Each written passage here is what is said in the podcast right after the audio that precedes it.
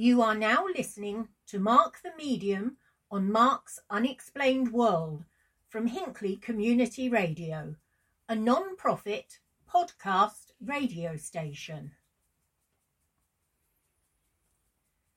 Tonight's episode is about the 1952 Washington UFO incident. Over to you, Mark.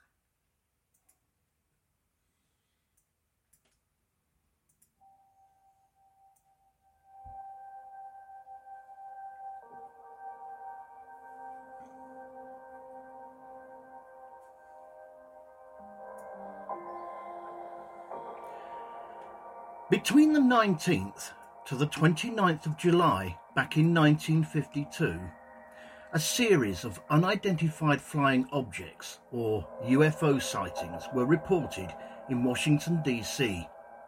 These later became known as the Washington Flap, the Washington National Airport sightings, or the invasion of Washington. The most publicised sightings took place on the consecutive weekends of the 19th to the 20th of July and the 26th to the 27th of July 1952. So frequent were these sightings that Air Defence Command even set up a jet pilot to investigate these objects. But he was unable to overtake the moving unidentified air phenomena the headlines from the Washington Post Monday edition declared, and I quote, Saucer outruns jet, pilot reveals. Greetings, unexplainers. Thank you for tuning in once again and listening to another out of this world episode of Mark's Unexplained World. My name is Mark Hughes.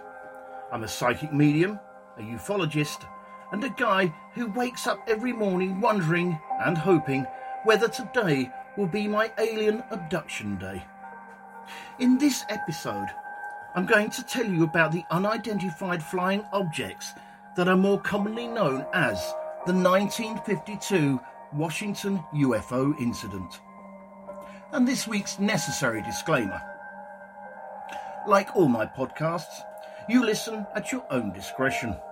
Also, all opinions and comments are strictly my own, but the facts still remain. I also apologise if I pronounce anything incorrectly. My English, although it is my first and only language, often goes out for long walks with a thesaurus in hopes for a change in scenery or backdrop, or decor, or landscape, or terrain, or, well, you get the general idea. So, onwards and upwards we go with this week's Out of This World story.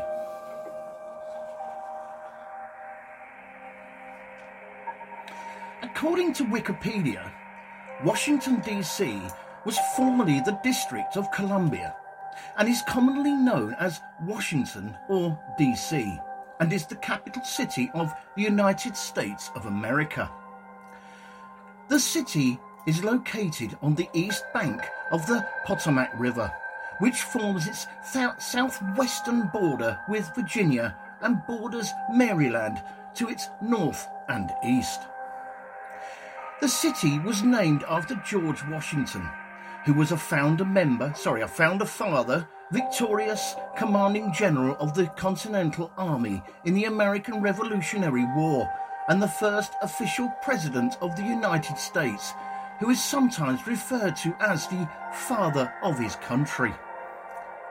This district is also named for Columbia, the female personification of the nature of the nation, sorry. Oh dear. Washington DC anchors the southern end of the northeast megalopolis, one of the nation's largest and most influential cultural, political, and economic regions. As the seat of the US federal government and several other international organisations, the city is undoubtedly an important world political capital. It is the eighth most visited city in the United States, with over 2 million visitors as of 2019.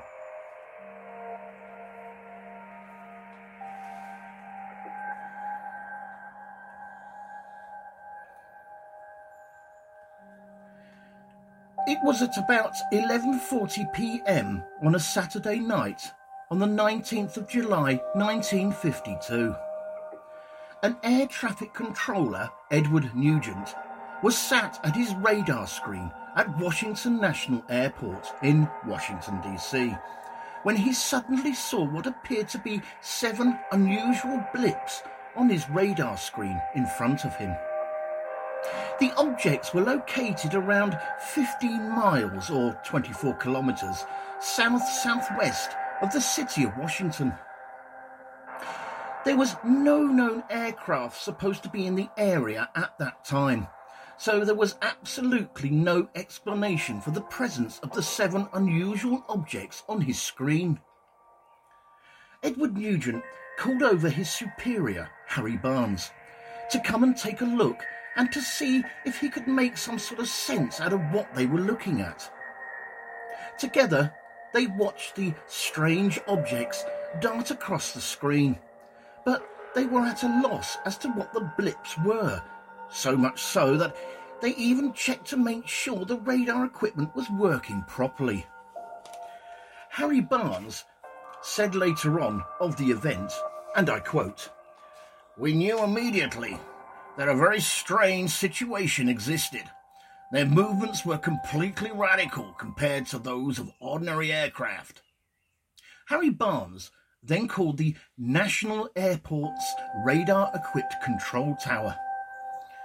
The controllers there, named Howard Cochrane and Joe Zacko, said that they also had unidentified blips on their radar screens and that they had also seen hovering bright lights in the sky, which then suddenly departed at an incredible speed. Edward Cochrane asked Joe Zacko, and I quote, Did you see that? What the hell was it?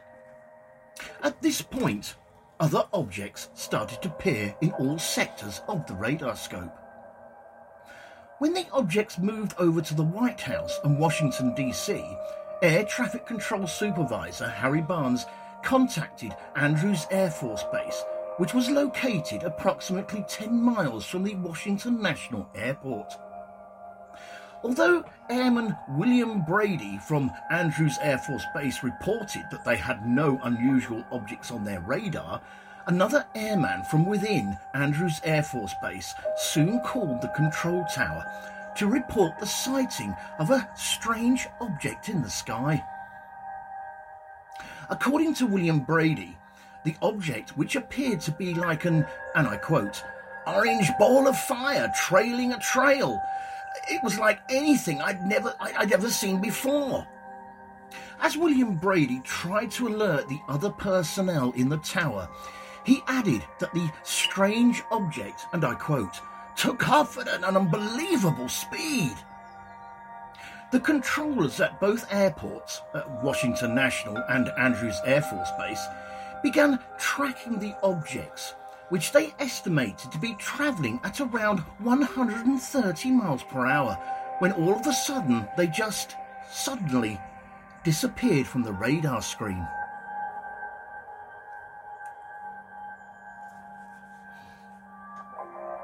Then suddenly, out of nowhere, the strange objects reappeared again, once more zipping all round the sky.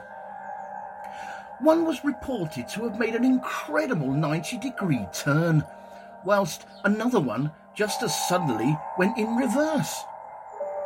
It's worth noting at this point that both of these maneuvers were completely impossible to make with any American airplanes back in 1952. After this first short break, in part two, we will look at further details of the UFO flap from the 19th of July and then look into the sightings of the 26th and 27th of July.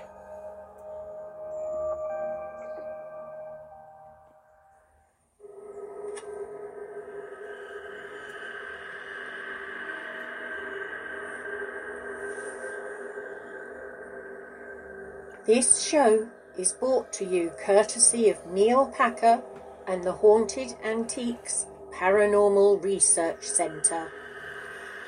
Find them online at www.hauntedresearchcentre.com or at 9 to 11 Regent Street, Hinckley, LE10 1AW. Open on Saturdays from 10am to 4pm for guided tours of the haunted rooms at just £3 per person. Booking is essential at all times and over 16s only please unless accompanied by an adult. The haunted rooms are extremely haunted and paranormal activity could and has taken place at any time. Some areas and particular objects or items can be quite scary and unnerving.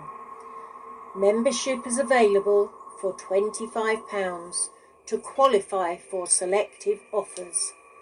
And why not download the app available on both iOS and Android for only $3.99 to keep up to date with what is coming up at the centre.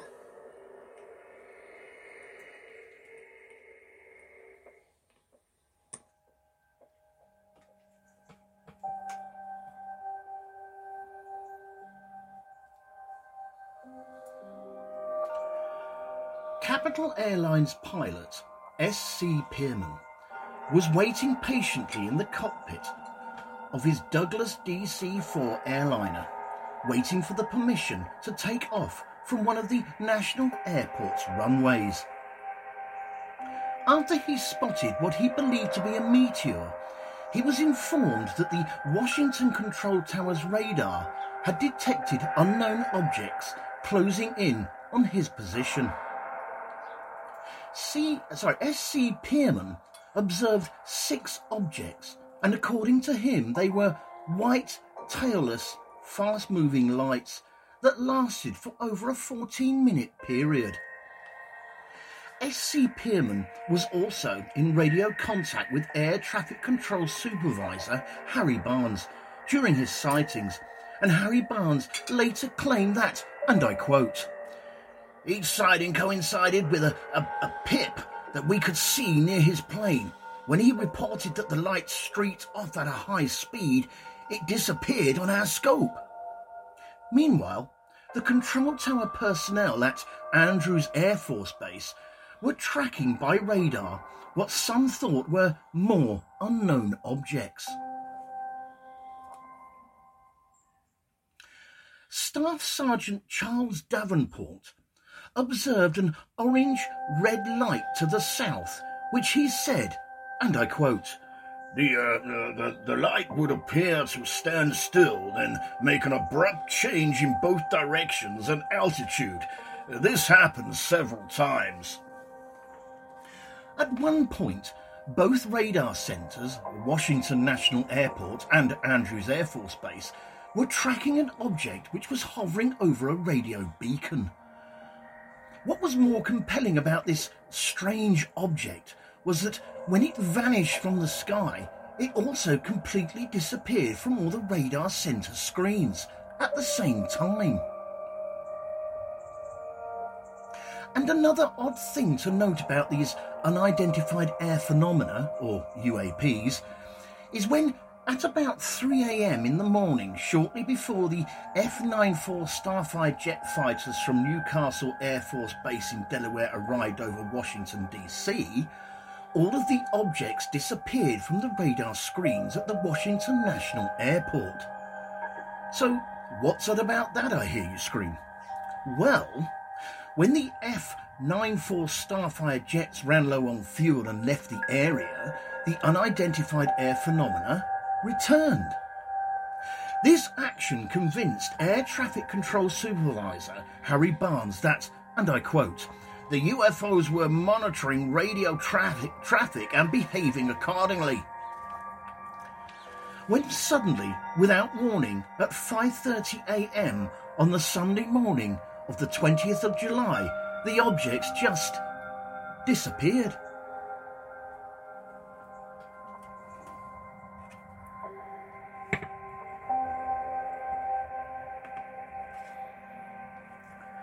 On the following Monday, the UAP sightings from the 19th and the 20th of July 1952 made front page headlines in many newspapers around the nation.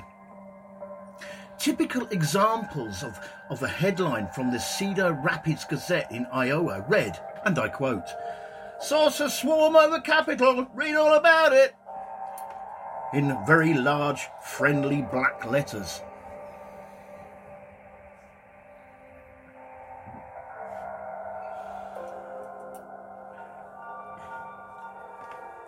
An uneventful week passed by, and the Washington flap started to die down. That is until 8:15 p.m. on the next Saturday, the 26th of July 1952, when an aircraft pilot and stewardess on a national airlines flight into Washington D.C. noticed some strange lights above their plane. And within a matter of minutes, both of the radar centers at Washington National Airport and Andrew and sorry, I'll try that one again. And Andrews Air Force Base were tracking more strange phenomena in the skies over Washington D.C. Again, well, they say it never rains but it pours. USAF Master Sergeant Charles E. Cummings visually observed the unidentified air phenomena at Andrews Air Force Base, claiming that, and I quote, uh, these lights did not have the characteristics of shooting stars. There were no trails. They traveled faster than any shooting star I have ever seen. Project Blue Book's press spokesman, Albert M. Chop, arrived at Washington National Airport and, due to security concerns, denied several reporters' requests to photograph the radar screens. On an interesting side note, Project Blue Book was the code name for systematic study of unidentified flying objects by the United States Air Force from March 1952 to its termination on the 17th of December 1969, almost 18 years later. The project, headquartered at Wright Patterson Air Force Base in Ohio, was initially directed by Captain Edward J. Ruppelt and followed projects of a similar nature, such as Project Sign, established in 1947, and Project Grudge in 1948. Project Blue Book had two goals, namely to determine if UFOs were a threat to national security and to scientifically analyse any UFO related data. I do go into a lot more detail regarding Project Blue Book on one of my Mark's Unexplained World podcasts, available through Spreaker.com on Hinckley Community Radio. It's episode number 47 The History of Project Blue Book.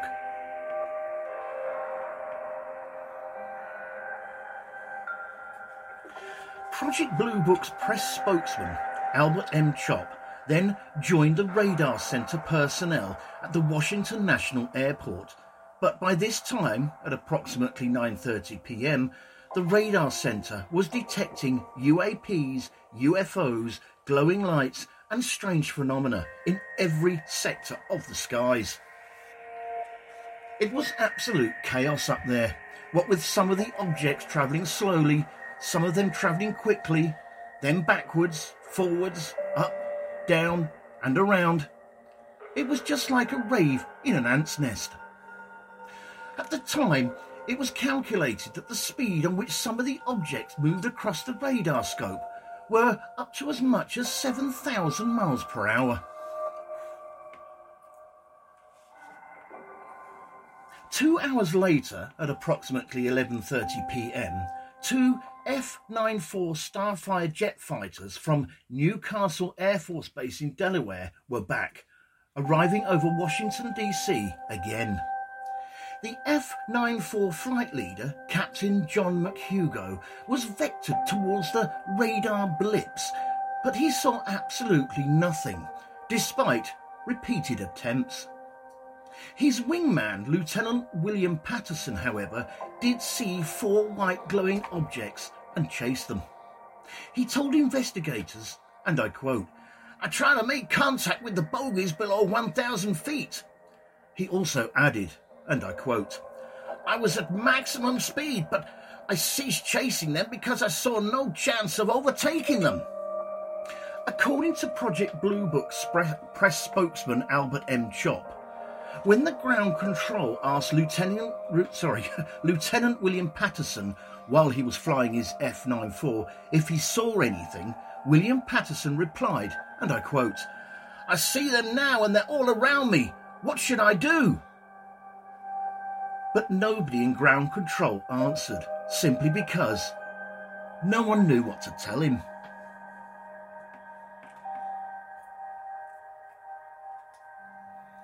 Half an hour later, just after midnight on the 27th of July, Project Blue Book's liaison at the Pentagon, USAF Major Dewey Fournette, and the Washington, sorry, and the United States Navy radar specialist Lieutenant John Holcomb arrived at the Washington National Airport Radar Center. During the night, radar specialist Holcomb received a call from the Washington National Weather Station. They informed him that a slight temperature inversion was present over the city, but Lieutenant John Holcomb felt that the temperature inversion in question was not, and I quote, not nearly strong enough to explain the good and solid returns on the radar scopes. Fournette delayed that all those present in the radar room were convinced that the targets were most likely caused by solid metallic objects there had been weather targets on the scope too, but this was a common occurrence and the controllers were, were paying no attention to them. And on yet another interesting side note, in meteorology, a temperature inversion is a deviation from the normal change of an atmospheric property with altitude. Normally, air temperature decreases with an increase in altitude, but during an inversion, warmer air is held above the cooler air. An inversion traps polluted air, uh, such as smog, close to the ground. It can also suppress convection by acting as a cap. And if this cap is broken for any several reasons, convection of any moisture present can then erupt into a violent thunderstorm temperature inversions can notoriously result in freezing rain in cold temperatures.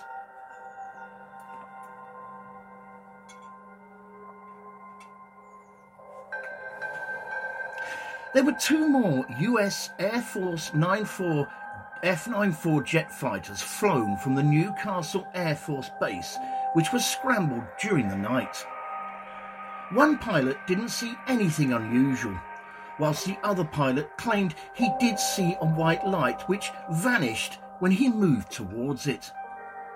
A few civilian aircraft also reported a few glowing objects that corresponded to the radar blips seen by the Andrews Air Force Base radar operators.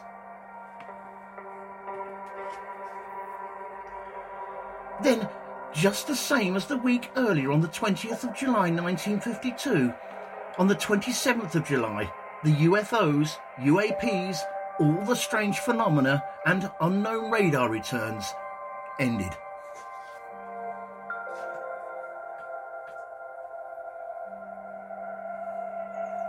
After this second short break in the final part, we will look at the aftermath of the UAP sightings and some of the possible explanations for the phenomena.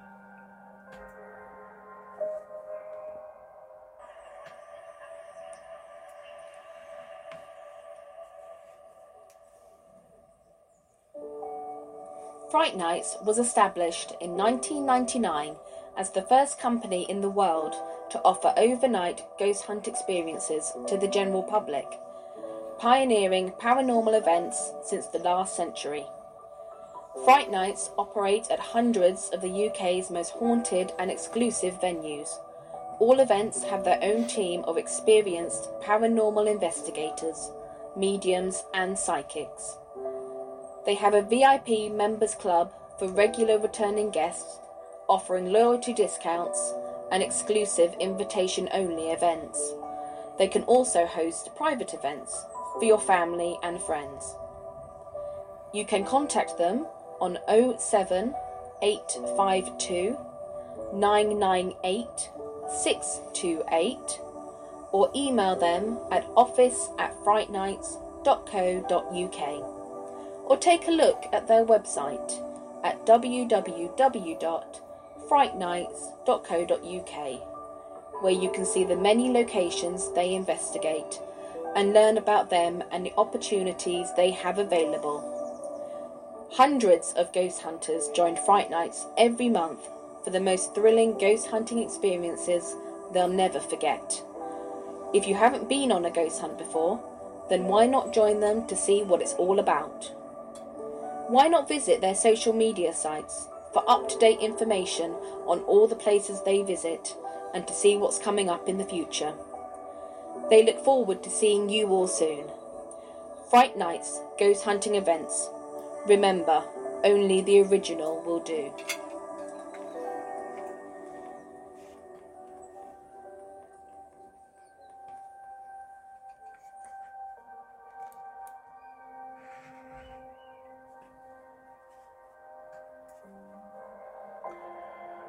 As with the sightings from the 19th and the 20th of July, the sightings from the 26th and the 27th of July 1952 also made front page headlines. This forced President Harry Truman to have his Air Force aide call Project Blue Book director Captain Edward J. Ruppelt and ask for an explanation of the UAP sightings and unknown radar returns. President Harry Truman listened to the conversations between his Air Force aide and Captain Edward J. Ruppelt on a separate phone but did not ask any questions himself. Edward J. Ruppelt, remembering the conversation he had had with the Air Force aide, said that the sightings may have been caused by the before mentioned temperature inversions. However, Ruppelt also told the Air Force aide that as of yet he had not interviewed any of the witnesses or conducted any formal investigation.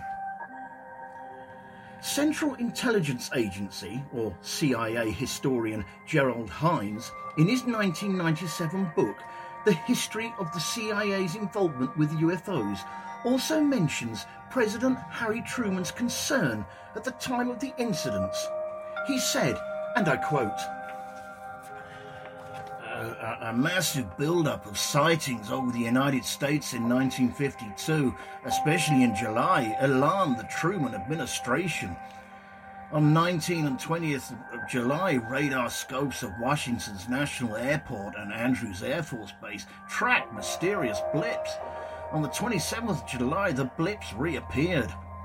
The CIA would react to the 1952 wave of UFO reports by forming a special study group within the Office of Scientific Intelligence, or OSI, and Office of Current Intelligence, or OCI, to review the situation. Edward Traust reported for the group that most UFO sightings could, eas- could be easily explained. Nonetheless, he recommended that the agency continue monitoring the problem. The extremely high number of UFO reports in 1952 disturbed both the Air Force and the Central Intelligence Agency, or CIA. Both the CIA and the Air Force felt that an enemy nation could deliberately flood the United States with false UFO reports, causing mass panic and allowing them to launch a sneak attack. So, on the 24th of September 1952, the CIA's Office of Scientific Intelligence, or OSI, sent a memorandum to the CIA's director, Walter B. Smith. The, the memo stated that, and I quote, the flying saucer situation has national security implications. In the public concern with the phenomena lies the potential for the touching off of mass hysteria and panic. The result of this memorandum led to the creation in January 1953 of the Robertson Panel. The Robertson Panel was a scientific committee which met in January 1953, headed by American mathematician and scientist Howard P. Robertson. The panel came about from a recommendation to the Intelligence Advisory Committee, or the IAC, in December of 1952 from the Central Intelligence Agency, or CIA's, review of the US Air Force investigation into unidentified flying objects and Project Blue Book. It sounds complicated, I know, but the Robertson panel was briefed on US military activities. The panel's report had concluded that UFOs were not a direct threat to national security, but could pose an indirect threat by overwhelming standard military communications due to public interest in the subject. They concluded that most UFO reports could be explained as misidentification of mundane aerial objects, and the remaining minority could, in all likelihood, be similarly explained with further study. The Robertson panel recommended that a public education campaign should be undertaken in order to reduce the public interest in the subject minimising the risk of swamping air defence systems with reports on critical times, and that civilian UFO groups should be monitored. The Robertson Panel's report was contained within a larger internal CIA report by F.C. Durant, who was sorry, who was a CIA officer serving as secretary to the panel, which summarises the activity of the panel and its conclusions. This wider document is commonly referred to as the Durant Report.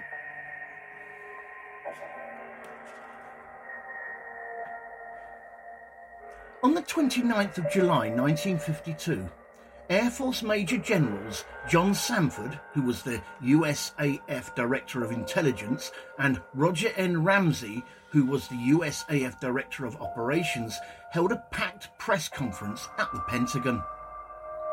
In John Samford's opening comments, he noted that out of hundreds of UFO sightings and reports over the years, they have been investigated by the Air Force there and was, and I quote, a sad percentage of this volume of reports that have been made by credible observers of relatively incredible things, but that none of them posed any national security threat.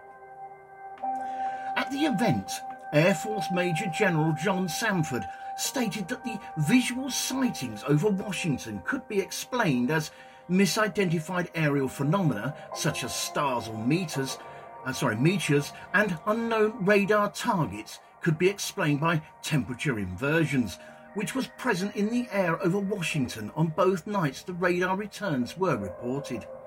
There we go with the temperature inversions again. Mind you, he does say uh, it could be explained, so nothing's definite there. In addition, General John Samford also stated that the unknown rain, radar contacts were not caused by solid material objects and therefore posed no threat to national security. To be honest, I was waiting for the complimentary identification of the weather balloon.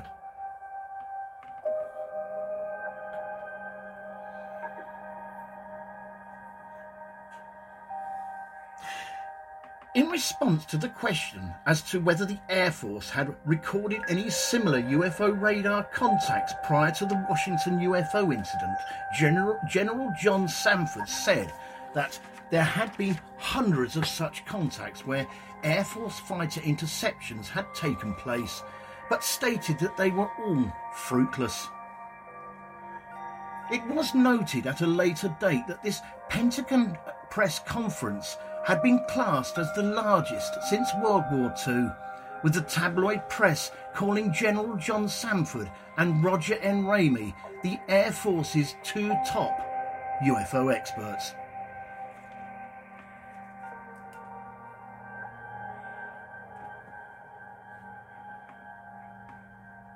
Among the witnesses who supported General John Samford's explanation was the crew of an American medium B 25 Mitchell bomber, which had been flying over Washington, D.C. during the UAP sightings of the 26th and the 27th of July. The medium B 25 Mitchell was vectored several times by the Washington National Airport over the unknown targets or the airport's radar scopes, yet the crew all stated that they could see nothing unusual. One of the crew members related, and I quote, the radar had a target which turned out to be the Wilson Line steamboat trip to Mount Vernon. The radar was sure as hell picking up the steamboat.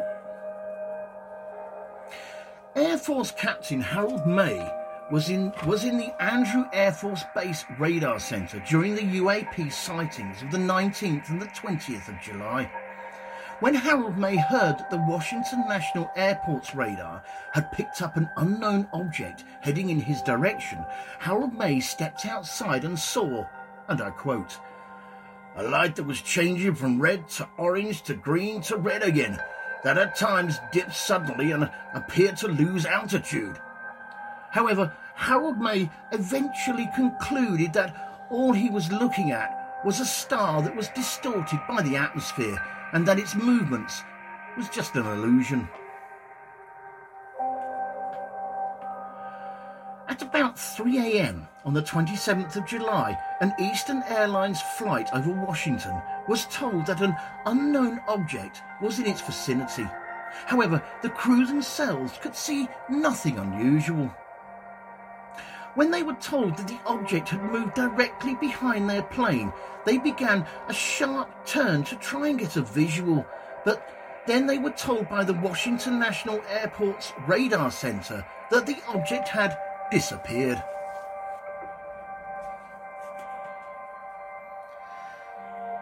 Request of the Air Force, the Civil Aeronautics Authority, or the CAA's Technical Development and Evaluation Center, did an analysis on all the radar sightings from the night in question. Their conclusion was that, and I quote, a temperature inversion that had been indicated or is in almost every instance when the unidentified radar targets or visual objects had been reported. Project Blue Book would eventually label the unknown Washington radar blips as false images that were caused by, you guessed it, temperature inversions, and that all the visual sightings were misidentified meteors, stars, and city lights. But interestingly, no weather balloons.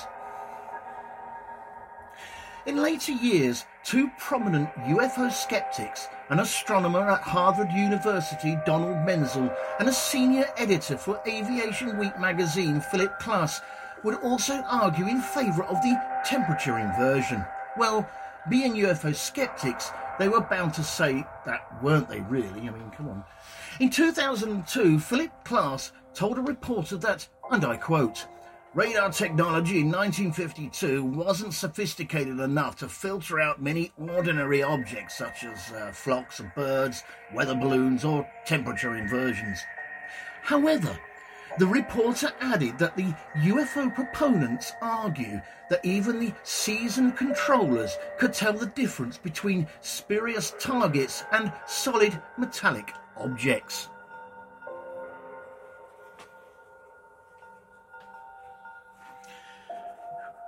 The Washington flap is still played out today in popular culture.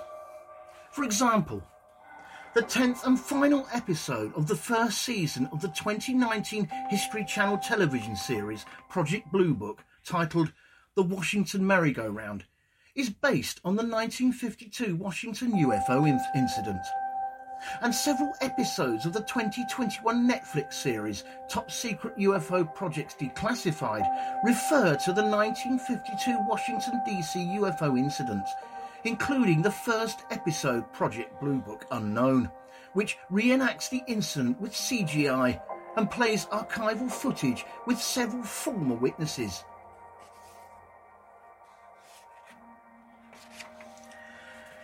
The former radar controller from the Washington National Airport's radar equipped control tower, Howard Cocklin, told the Washington Post in 2002 that he was still convinced that he saw an object, stating that, and I quote, I saw it on the radar screen and out of the window over Washington National Airport.